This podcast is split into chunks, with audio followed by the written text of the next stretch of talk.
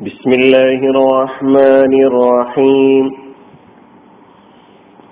സൂറത്തു ഷർഹ് ആയത് നമ്പർ രണ്ട് മൂന്ന് വിവരണം രണ്ട് ووضعنا عنك وزرك الذي أنقض ظهرك നിന്റെ മുതുകിനെ ഞെരിച്ചിരുന്ന ഭാരം നിന്നിൽ നിന്ന് നാം ഇറക്കി വെക്കുകയും ചെയ്തില്ലേ?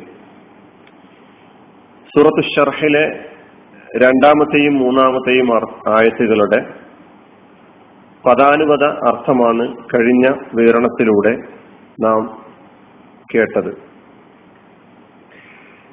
ഈ ആയത്തുകളുടെ വിശദീകരണത്തിലേക്ക് കടക്കുമ്പോൾ നമ്മൾ ആമുഖത്തിൽ പറഞ്ഞത് നിങ്ങളുടെ ഓർമ്മയിലുണ്ടാകും. ആമുഖത്തിൽ നമ്മൾ പറഞ്ഞു റസൂറുല്ലാഹി സല്ലാ സ്വലമക്ക് നൽകിയ മൂന്ന് മഹാനുഗ്രഹങ്ങൾ ആദ്യത്തെ നാലായത്തുകളിലൂടെ പറയുകയാണ് എന്ന്. അതിലൊന്ന് ഷർഹു സ്വദർ ഒന്നാമത്തെ ആയത്തിലൂടെ നമ്മൾ പഠിക്കുകയുണ്ടായി. രണ്ടാമത്തത് ഈ രണ്ട് ആയത്തുകളിലൂടെ അള്ളാഹു നമ്മെ പഠിപ്പിക്കുകയാണ്. താങ്കളെ താങ്കളുടെ മുതുകിനെ ഞെരിച്ചിരുന്ന ഭാരം താങ്കളിൽ നിന്ന് നാം ഇറക്കി വെക്കുകയും ചെയ്തില്ല. ഇനി നമുക്ക് ഈ ഭാരം എന്താണ്? ഭാരം എന്നതിന് വിസിർ കനത്ത ഭാരം കടുത്ത ഭാരം എന്ന് നമ്മൾ പദാനുപദാർത്ഥം പറഞ്ഞപ്പോൾ മനസ്സിലാക്കുകയുണ്ടായി. നമുക്ക് ഈ വിസിർ തന്നെയാണ് ഇവിടെ വിശദീകരിക്കാനുള്ളത്. ഈ ആയത്തിൽ വന്ന വിസിർ എന്ന പദം രണ്ടർത്ഥങ്ങളിൽ വ്യാഖ്യാനിക്കപ്പെട്ടിട്ടുണ്ട്. ആ പദത്തിന് രണ്ടർത്ഥങ്ങളുണ്ട് എന്ന് നമ്മൾ കഴിഞ്ഞ ക്ലാസ്സിൽ മനസ്സിലാക്കുകയുണ്ടായി. അതിലൊന്ന് പാപം തെറ്റ് കുറ്റം എന്നെല്ലാമാണെങ്കിൽ രണ്ടാമത്തത് കനത്ത ഭാരം എന്നർത്ഥമാണ് നാം പറഞ്ഞിട്ടുള്ളത്. അപ്പൊ ഈ രണ്ടർത്ഥങ്ങൾ ഈ രണ്ട് വ്യാഖ്യാ വ്യാഖ്യാനങ്ങളിലും ഈ രണ്ടർത്ഥങ്ങൾ ഉപയോഗിക്കപ്പെട്ടതായി കാണുന്നു ചില ആളുകൾ പാപം എന്ന അർത്ഥത്തിലെടുത്ത് ഈ ആയത്തിനെ വ്യാഖ്യാനിച്ചിട്ടുണ്ട്. ചിലർ കനത്ത ഭാരം കടുത്ത ഭാരം എന്ന അർത്ഥം എടുത്തുകൊണ്ട് വ്യാഖ്യാനിച്ചിട്ടുമുണ്ട്. അപ്പൊ കനത്ത ഭാരം എന്ന വ്യാഖ്യാനം മുന്നിൽ വെച്ചുകൊണ്ട് ഈ ആയത്തിനെ പരിശോധിക്കുമ്പോൾ ഇതിന്റെ അർത്ഥം എന്താണ് ഉദ്ദേശം എന്താണ് എന്ന് നമുക്ക് പരിശോധിക്കാം. ഇപ്പൊ രണ്ടർത്ഥങ്ങളുണ്ട് ഒന്ന് കടുത്ത കനത്ത ഭാരം എന്നർത്ഥമാണ്. രണ്ടാമത്തത് പാപം കുറ്റം തെറ്റ് എന്ന അർത്ഥമാണ് വിതറിനുള്ളത്. അപ്പൊ ഈ രണ്ട് അർത്ഥങ്ങളിലും വ്യാഖ്യാനിച്ചുകൊണ്ട് ഈ രണ്ട് വ്യാഖ്യാനങ്ങളിൽ ഏതാണ് ഏറ്റവും ഈ ആയത്തിനോട് ഖുറാനിന്റെ പിന്നെ ആയത്തുകളോട് ഖുറാന്റെ സന്ദേശങ്ങളോട് പ്രവാചക സന്ദേശങ്ങളോട് കൂടുതൽ യോജിക്കുന്നത് എന്ന് നമുക്ക് മനസ്സിലാക്കേണ്ടതുണ്ട്. ഒന്നാമത്തെ അർത്ഥം കനത്ത ഭാരം എന്ന അർത്ഥം നൽകി നൽകുമ്പോൾ ഉദ്ദേശം റസൂലുല്ലാഹി സല്ലാ അലൈവല്ലമ തങ്ങൾ നമുക്കറിയാം നുപൂവത്തും റിസാലത്തും പ്രവാചകത്വം ലഭിക്കുന്നതിന് മുമ്പ് സ്വന്തം ജനത്തിന്റെ ജാഹിലീയത്ത് അവിവേകം. അവരുടെ അധാർമികത.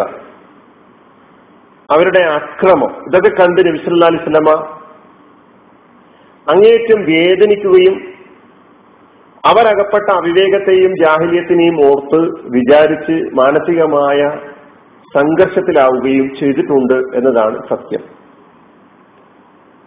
അപ്പൊ ആ മാനസികമായ സംഘർഷം ആ മനസ്സിനെ വല്ലാതെ മതിച്ചുകൊണ്ടിരുന്ന പ്രയാസപ്പെടുത്തിക്കൊണ്ടിരുന്ന വിചാരം എന്ത് വിചാരം?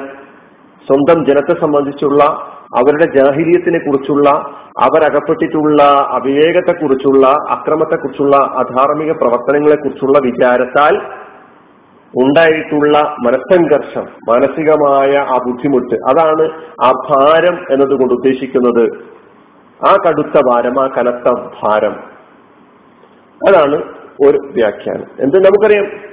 ചുറ്റും സമൂഹം എപ്രകാരമുള്ളവരായിരുന്നു. അവർ കണ്ടതിനെയൊക്കെ പൂജിക്കുന്ന കണ്ടതിന്റെ മുമ്പിലൊക്കെ തന്നെ അവലാദികൾ ബോധിപ്പിക്കുന്ന ഏ എല്ലാറ്റിനെയും ദൈവങ്ങളായി കണ്ടുകൊണ്ടുള്ള പ്രതിമകളെ പൂജിച്ചുകൊണ്ടിരുന്ന ഒരു സമൂഹം.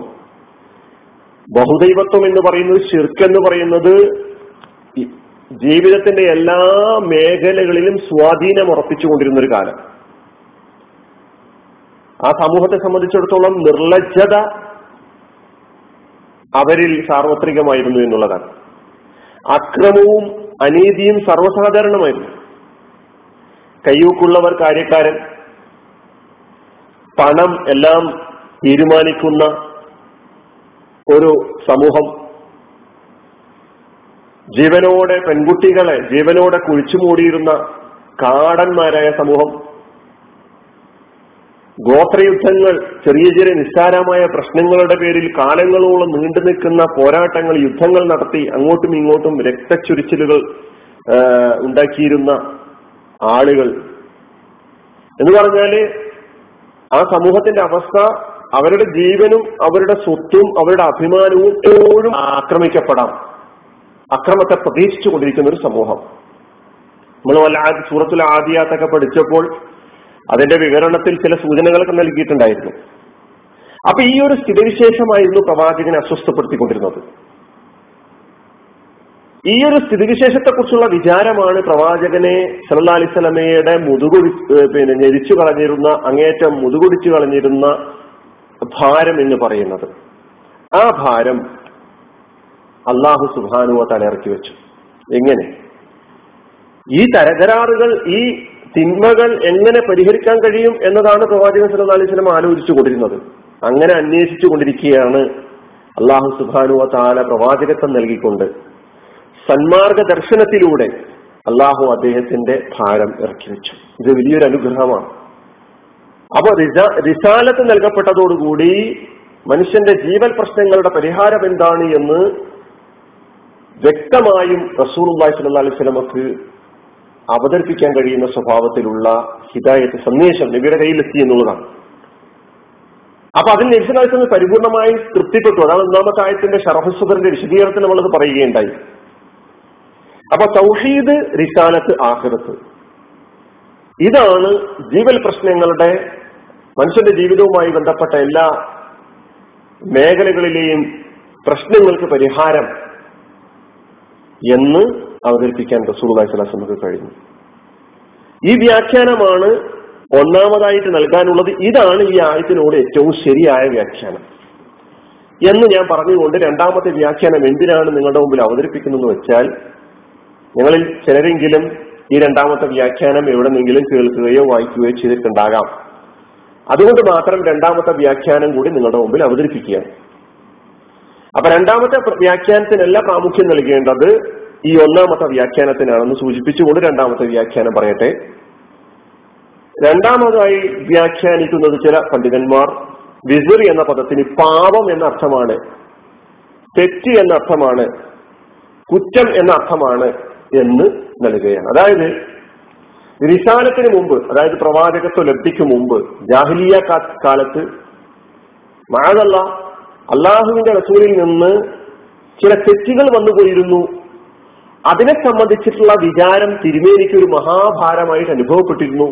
ഈ സൂക്തം അവതരിപ്പിച്ചുകൊണ്ട് ആ തെറ്റ് അള്ളാഹു മാപ്പാക്കിയിരിക്കുന്നു എന്ന് അള്ളാഹു തിരുമേനിയെ അറിയിച്ചുകൊണ്ട് നബിയെ സമാധാനിപ്പിക്കുകയാണ് എന്നാണ് ഈ രണ്ടാമത്തെ വ്യാഖ്യാനക്കാർ ഈ ആയത്തിന് നൽകുന്ന വിശദീകരണം. ഇത് നമുക്ക് പ്രത്യക്ഷത്തിൽ തന്നെ പ്രവാചകനിലേക്ക് ബന്ധപ്പെടുത്തി പാപത്തെയും തെറ്റിനെയും കുറ്റത്തെയും ബന്ധപ്പെടുത്തി പറഞ്ഞപ്പോൾ തന്നെ ഇതിലൊരു ഗുരുതര ഇത് ഗുരുതരമായ അബദ്ധ വ്യാഖ്യാനമാണ് എന്ന് മനസ്സിലാക്കാൻ കഴിയും. വിസിറ എന്ന പദത്തിന് പാപം എന്ന അർത്ഥമുണ്ട് എന്ന് നമ്മൾ നിഷേധിക്കുന്നില്ല. പക്ഷേ കനത്ത ഭാരം എന്ന അർത്ഥം കൂടി വിസറിനുണ്ട് എന്ന് നമ്മൾ മനസ്സിലാക്കി കഴിഞ്ഞു. അപ്പോ വിസർ എന്ന പദത്തിന്റെ തെറ്റ് പാപം കുറ്റം എന്ന അർത്ഥം മാത്രം സ്വീകരിക്കുന്നതിൽ ഒരു ന്യായവുമില്ല. കാരണം ഈ വിസർ എന്ന പദത്തിന്റെ ഈ രണ്ട് അർത്ഥങ്ങളിൽ പ്രവാചകൻ സല്ലാ ബന്ധപ്പെടുത്തി പ്രവാചകന്റെ വിശുദ്ധമായ ജീവിതം മുന്നിൽ വെച്ചുകൊണ്ടുള്ള വിശദീകരണങ്ങളും വ്യാഖ്യാനങ്ങളും നൽകുമ്പോൾ പാപം തെറ്റ് കുറ്റം എന്ന അർത്ഥമാണോ ഏറ്റവും യോജിച്ചതാവുക അല്ല ആദ്യം പറഞ്ഞിട്ടുള്ള കനത്ത ഭാരം എന്ന അർത്ഥമാകുമോ എന്നാണ് നമ്മൾ പരിശോധിക്കേണ്ടത്.